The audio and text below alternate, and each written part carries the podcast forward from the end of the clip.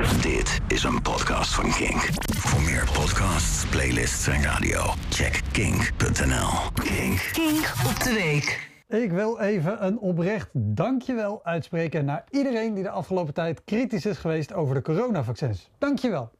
En geen zorgen, ik ben niet opeens besmet met het salsa-virus, maar ik denk dat we dankzij jullie aan het begin staan van een hele gezonde ontwikkeling.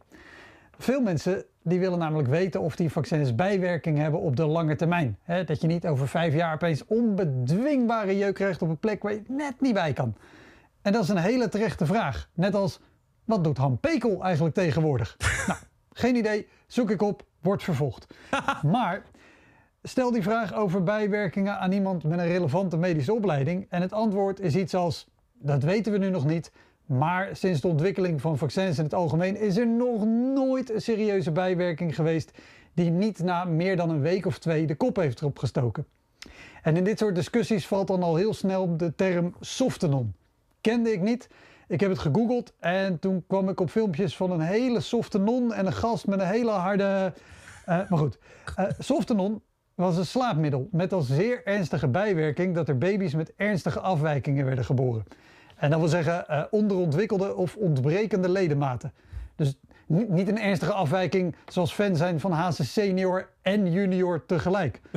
Kijk, Softenon was geen vaccin, dat was medicatie. En dat, dat scheelt nogal in hoeveel en hoe vaak je het binnenkrijgt. En als het was zoals in dat filmpje met die Softenon, ging er veel naar binnen en vaak ook.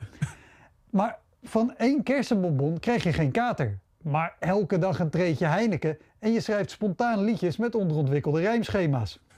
Mijn punt is, van vaccins zijn geen lange termijn bijwerkingen bekend. En door hoe ze werken is het extreem onwaarschijnlijk dat die ooit gaan opduiken.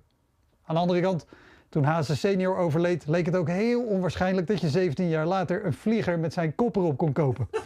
Hoe dan ook, ik ben blij dat er nu eindelijk aandacht is voor bijwerkingen op de lange termijn in het algemeen.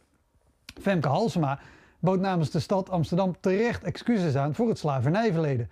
Want dat slavernijverleden heeft voor heel veel mensen ook nu op lange termijn nog altijd hele vervelende bijwerkingen. Varkens en koeien die hardhandig de dood in worden gejaagd in een slachterij op standje turbo, dat is een lange termijn bijwerking van altijd zo goedkoop mogelijk zoveel mogelijk vlees willen eten. En in Canada is nu een hittegolf met temperaturen tot 50 graden. Dat is een lange termijn bijwerking van klimaatverandering. En de nationale sport in Canada, dat is ijshockey. Daar sta je mooi voor lul hoor, tot aan je knieën in het water op een gesmolten ijsbaan. Lange termijn bijwerkingen worden nu eindelijk serieus genomen en daar wordt iedereen, met of zonder vaccin, alleen maar beter van. Dit was een podcast van Kink. Voor meer podcasts, playlists en radio, check kink.nl.